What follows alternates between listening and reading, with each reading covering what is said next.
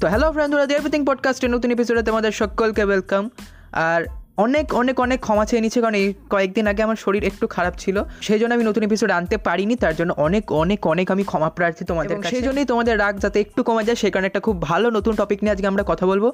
তো আমরা যে টপিকটা নিয়ে কথা বলব সেই টপিকে অনেকে বিশ্বাস করে অনেকে বিশ্বাস করে না।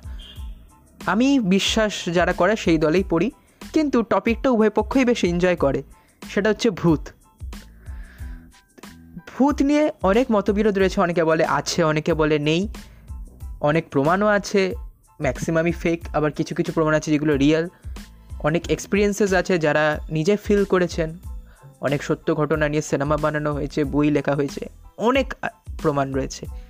কিন্তু এটা এমন একটা জিনিস যে হাজার প্রমাণ থাকা সত্ত্বেও আজ অবধি কেউ স্পষ্টভাবে বলতে পারে না আসল সত্যিটা কি। ভূতের নানা রকম প্রকার রয়েছে ইভেনচুয়ালি কেউ বলে আত্মা, তাকে দেখা যায় না। আবার অনেক সময় একটা তার সূক্ষ্ম শরীর থাকে। অনেক সময় সে কাউকে পজেস্ট করে বা অনেক সময় সে ডিমান হিসেবে আসে। যেরকম আমাদের হিন্দু ধর্মে তেত্রিশ কোটি দেবতা রয়েছে, সেরকমই ভূতেরও অনেক রকম প্রকারভেদ রয়েছে।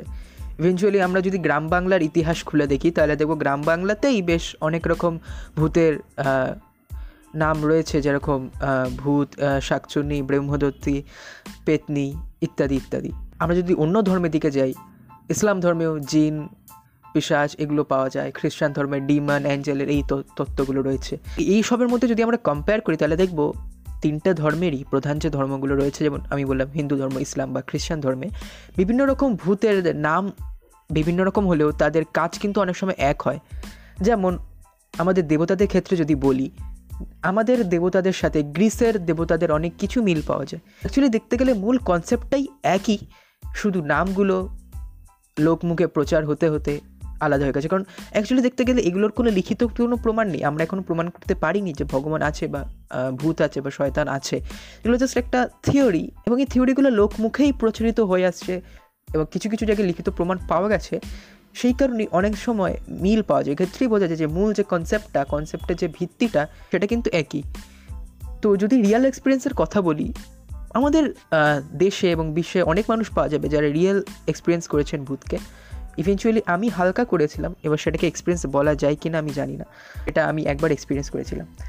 তো হরার এক্সপিরিয়েন্সের কথায় আসি, অনেকে অনেক এক্সপিরিয়েন্স করেছেন, কাউকে পজেস্ট করেছিল কিছু কিছু তিনি ভৌতিক এক্সপিরিয়েন্স করেছেন কারোর বাড়িতে কোনো ভূতের হামলা হয়েছিল।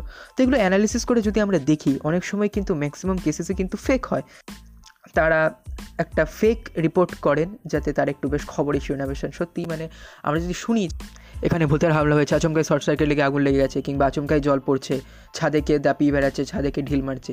এরকম ঘটনা আমরা প্রায়শই শুনতে পাই এবং যখনই টিভিতে এইসব ঘটনা প্রচারিত হয়, আমাদের সকল ধ্যান কিন্তু ওই দিকেই চলে। নেওয়ার কিন্তু খুব বড় একটা উপায় হলো ভূতের ঘটনা প্রচার করিয়ে দেওয়া। ভারতবর্ষে এমন একটা মন্দির আছে, কেরাডু টেম্পল যার নাম, তাকে রাজস্থানের খাজুরাহ বলা হয়। একটা লোকশ্রুতি, একটা মিথ জড়িয়ে রয়েছে সেই মন্দিরের সাথে। সেখানে নাকি সূর্যাস্তের পর কেউ যদি থাকে, সে কিন্তু পাথর হয়ে যাবে। এরকম একটা মিথ রয়েছে এবং সেই কারণে কিন্তু আজ অবধি কোনো পর্যটক ওখানে রাতে দাঁড়ায় না। যদিও দিনের বেলা বেশ ভালো রকমই পর্যটক আসে ওখানে। কিন্তু রাতের বেলা কোনো পর্যটক সেখানে থাকে না। এই একটা মিথের কারণ এবং সেখানে নানা রকম অসামাজিক কাজকর্ম চলে। ইভেনচুয়ালি আরেকটা মিথের কথা বলি, সেটা হচ্ছে বেগুন কোদর নিয়ে। বেগুন কোদর আমাদের পুরুলিয়া অঞ্চলের একটি স্টেশন, সেখানে নাকি ভূত থাকে। অনেক প্রায় অনেক বছর ধরে সেখানে কিন্তু ট্রেন বন্ধ ছিল। এবং এখনও একটা মিথ প্রচলিত হয়েছে সেখানে নাকি ভূত আছে। ইভেনচুয়ালি আমি কখনো যাইনি ওই জায়গায়। আমার এক বন্ধু আছে পুরুলিয়াতে। সে নাকি বলেছে সেখানে কোনো ভূত নেই। সেখানে নানা অসামাজিক কাজকর্ম চলে, লোকে ভূতের ভয় আসে না বলে। তো এই ভূতের পেছনে কিন্তু অনেক সময় মিথ কাজ করে। অনেকেই ভূতের এই অপবাদকে কাজে লাগিয়ে বেশ নানা রকম কুকর্ম করে বেড়ায়।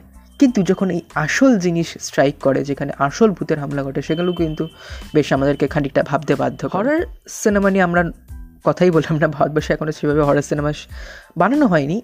সেই এক আদিকালের ডায়লগ সেই পুরনো এক জায়গায় যাওয়া, পুরনো কটেজে থাকা, একটা কেয়ারটেকার থাকবে, সে জানি না কেন আছে, কে তাকে মাইনা দিচ্ছে, এসব হতো। কিন্তু বর্তমানে ভারতীয় সিনেমার ইতিহাসে যদি আমরা দেখি, তাহলে ভালো ভালো হরর ফিল্ম কিন্তু এখন এই সময় হচ্ছে।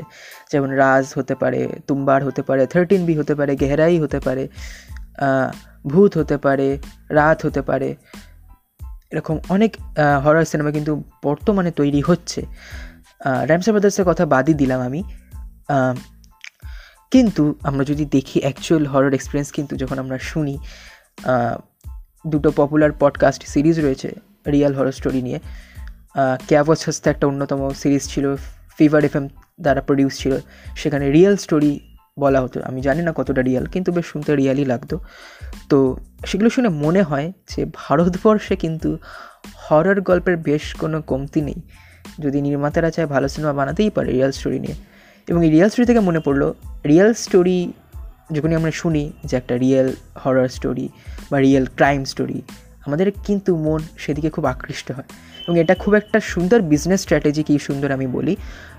নেটফ্লিক্স একটা সিনেমা রিলিজ করেছিল স্প্যানিশ খুব সম্ভবত, তার নাম ছিল ভেরোনিকা এটা একটা রিয়েল স্টোরির উপর বেস করেই বানানো এবং সেখানে লিখে দিয়েছিল যে মাত্র ওয়ান পার্সেন্ট লোক বা একশো একজন লোক এই সিনেমাটাকে পুরো দেখতে পারে। এতটাই ভয়ের সিনেমা। পার্সোনালি আমি হাফ দেখেছিলাম আমি একটু বেশি ভয় পাই তাই আমি কমপ্লিট দেখতে পারিনি।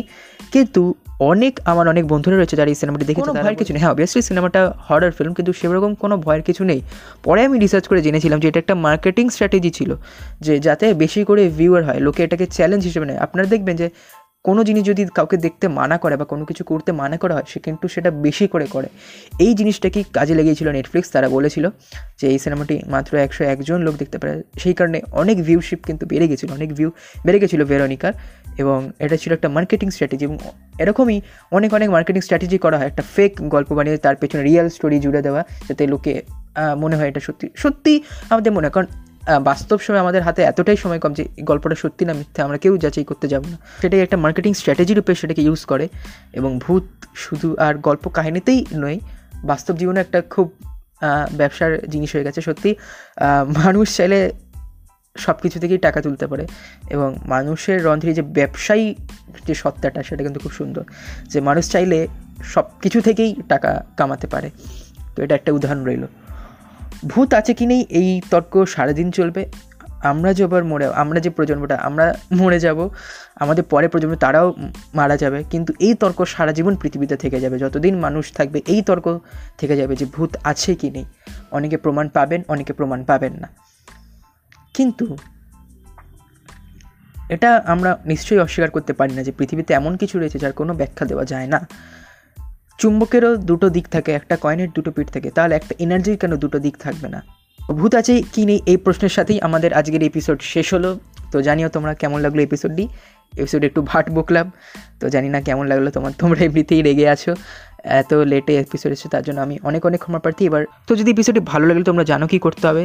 আমাকে মেল করা জানাও, এবং যদি কিউনের কোয়েশ্চেন্স থাকে কিউএন আমি আনব। আমি চেষ্টা করছি আনার এখনও কোয়েশ্চেন্স কালেক্ট করছি। তো আমার ইচ্ছা আছে আমার সেপ্টেম্বর মাসে এই বছরে যেহেতু আমার দিবে এভরিথিং পডকাস্টে এক বছর পূর্ণ হবে, সেই উপলক্ষে এপিসোডটি পাবলিশ করে দেখা যাক তার আগে যদি পারি, খুবই ভালো। তো যদি ভালো লাগে, তাহলে অবশ্যই তোমরা মেল করে জানাও, তোমাদের কোয়েশ্চেন্স পাঠিও। যদি অ্যাঙ্কার এফ এম বা স্পটিফাইতে শুনছো, তাহলে অবশ্যই ফলো করে দিও। বা হাওয়া পরে শুনলে বা গুগল পডকাস্টে শুনলে অবশ্যই সাবস্ক্রাইব করে দিও, যাতে নোটিফিকেশান চলে আসে। তো দেখা হচ্ছে পরের এপিসোড নিই ততক্ষণ জন্য টাটা বাজা ভালো থেকো। আর হ্যাঁ রাত্রিবেলা কখনো আয়নার সামনে দাঁড়িয়ে স্টোন পেপার সিজে খেলো না। হয়তো জীবনে প্রথমবার জিতে যাওয়ার জন্য তুমি আঘাত পেতে পারো। ধন্যবাদ।